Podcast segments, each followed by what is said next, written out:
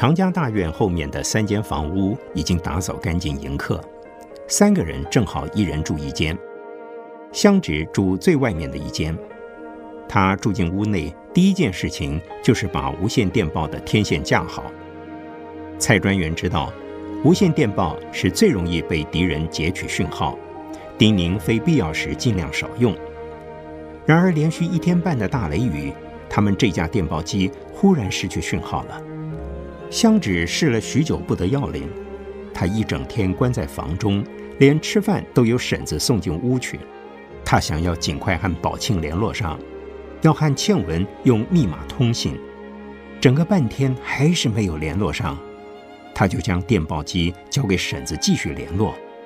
晚间忽然通上了，婶子和宝庆电报往返，结束前定下以后通讯的时段。第二天中午，常燕楼来请三位客人吃酒。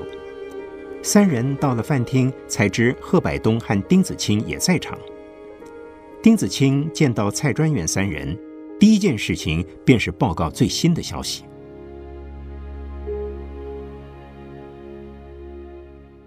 哎，昨夜雷雨中，第十军的周师长和孙参谋长跑了。跑了？你怎么知道的？天亮的时候，日本兵和伪军就在我家那一带挨家挨户清查。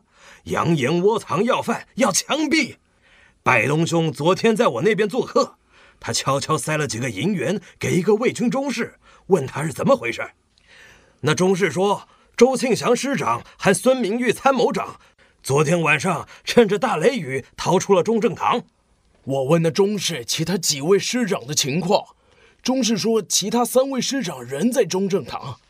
我又问，难道他们不想一起逃跑？那钟氏也觉得奇怪不解，有没有抓到人呢？哎，到中午我们坐船过江时，还没有听说抓到人的消息。我猜啊，定是有人接应着跑远了。要是今天抓不着，就没了。嗯，我想一定是日方宣布先河军成立，防卫就松懈了，周庆祥和孙明玉才会有机可乘。不过这一跑。其他人要再想跑就难喽。我们在寿佛殿得到的消息，最近半个月以来，遭日军看管的第十军残留部队不堪日本兵虐待，拼死逃跑的官兵也大有人在，有的混进农村，有的索性加入各种小型的游击武力。我看周庆祥和孙明玉，如果跟这些旧部搭上了。有他们的掩护，日军想抓人，不见得抓得到手。哎呀，一点也不错。我瞧，就连那配合日军挨家挨户搜查的魏军士官，也表现得极不积极，一副虚应故事的样子。我看呐，在衡阳城要找人抓第十军的长官，是不得人心的事儿，没人会卖力的。香芷一面听大家的高见。一面沉思这件事情的脉络，这个时候他已经有了定见。他看了蔡专员和婶子一眼，他说：“我认为周庆祥师长跟孙明玉参谋长，恐怕是日军故意放掉的。”这句话一出，全场静了下来。常燕楼不确定自己有没有听错，还追问了一句话说：“彭老师啊。”你说日军故意放出周师长跟孙参谋长两个人呢？哎，日军有那么好心吗？为什么要放他两人逃走呢？他们不是在挨家挨户搜查抓人吗？放人是高层的决定，搜查捉人是基层做样子的。提三树南的目的是测试方军长的反应。我猜他们一定会将周师长跟孙参谋长逃亡的消息告诉方军长。这个情况要尽快让唐叔他们知道。常老爷子，今天寿佛殿来挑食物补给的人走了没有？哎呀，来人已经回去了，可惜呀，不然正好要他带话。现在只好等明天上午了。香芷心中有个想法，但是他没有说。常燕楼招呼大家入座，常府的仆人上了菜，常燕楼顺口就问。啊两位今天是乘百东兄的船过江来的吧？啊，不错，不过没有开马达，还是老焦摇橹过江的。嗯，送一份中饭到船上去。哦，别把老焦饿坏了啊！呃，厨房里已经送过去了。好。香芷听到这里，忽然脸色大变，只有婶子注意到了，她紧握住香芷的手，香芷很快的恢复了神色。饭后，香芷拉着婶子到蔡一奇的房中，关上了房门，悄悄的对两个人说：“给日军通风报信的人是贺柏东。你是怎么知道的？上回中正堂的计划提前曝光，堂叔曾将事件始末一个一个仔细的回顾检查，没有找出任何的破绽。因为那个时候贺柏东始终待在常家，不可能过江通风报信。”但是我们忽略了一个人，那就是贺柏东的船老大。嗯，香芷说的对。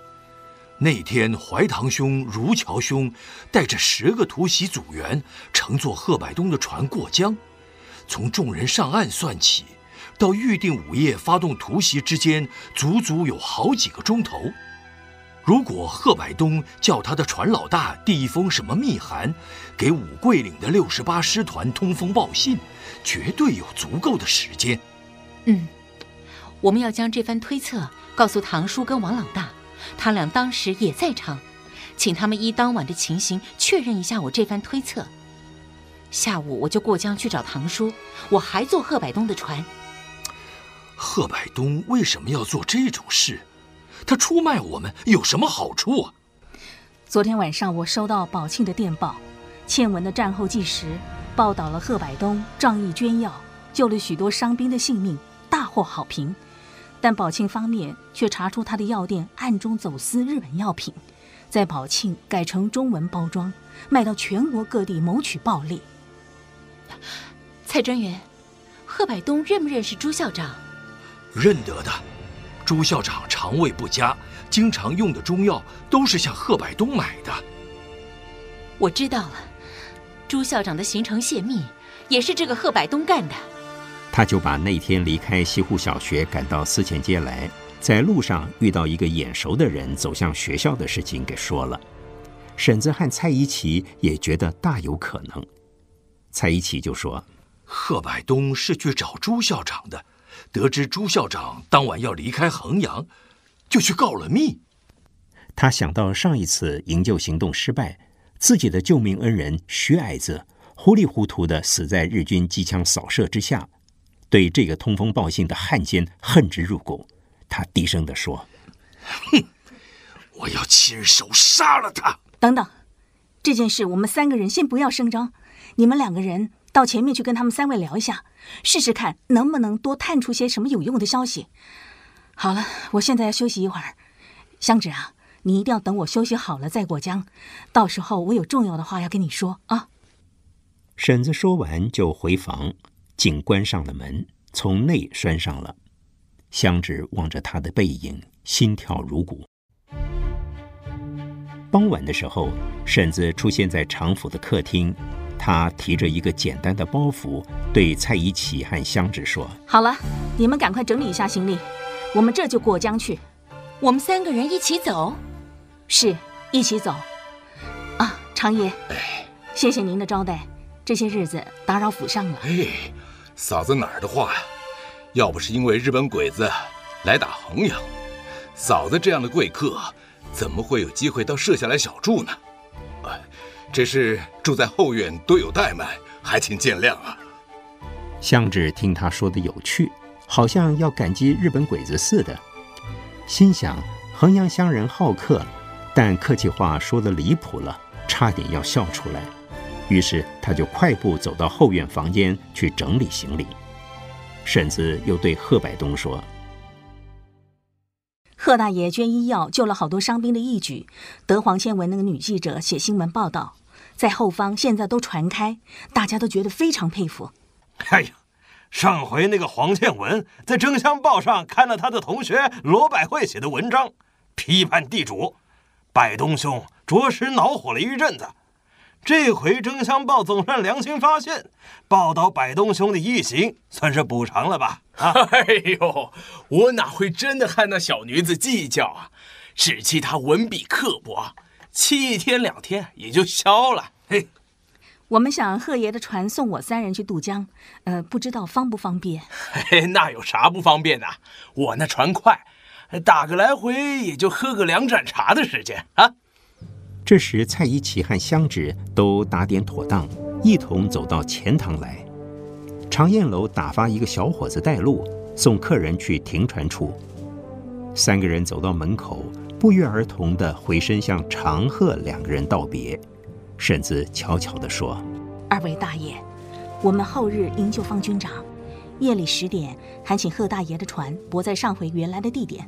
我们有人要过江疏散逃离。”等办成了大事，再和怀堂一同前来拜谢，后会有期。后日，乐意效劳，预祝一切顺利。等到三个人都走远了，常燕楼还是忍不住地说：“嗯，这个婶子今天气度非凡，完全不是平日卖鱼粉的样子。”当然，听到这边，贺百东没有说话。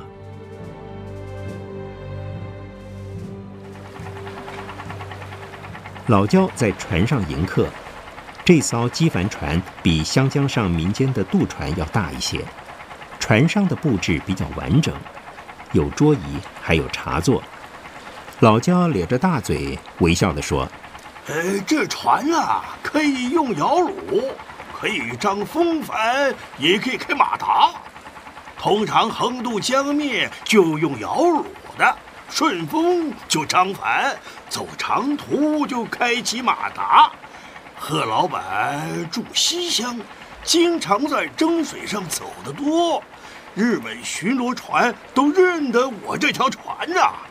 不一会儿就到了对岸，仍然是太子码头以南两百五十公尺之地，刚好有一片石岸可以靠船。老焦扶了蔡一奇一把，推他上了岸。然后两人合力扶婶子上岸，香芷身轻敏捷，一跃就上了岸。他回身向老焦道谢。老焦从衣袋中掏出一张黄色的纸，上面写着“渡边次郎”四个字。他拿给香芷看。哎，你们看，哎呦，这是渡边参谋哎给我签的名啊！哎，还有假的吗？啊？果真不假。果真不假，老焦，谢谢你啊！果真不假，哼，这个通风报信的汉奸就是贺百东，果真不假。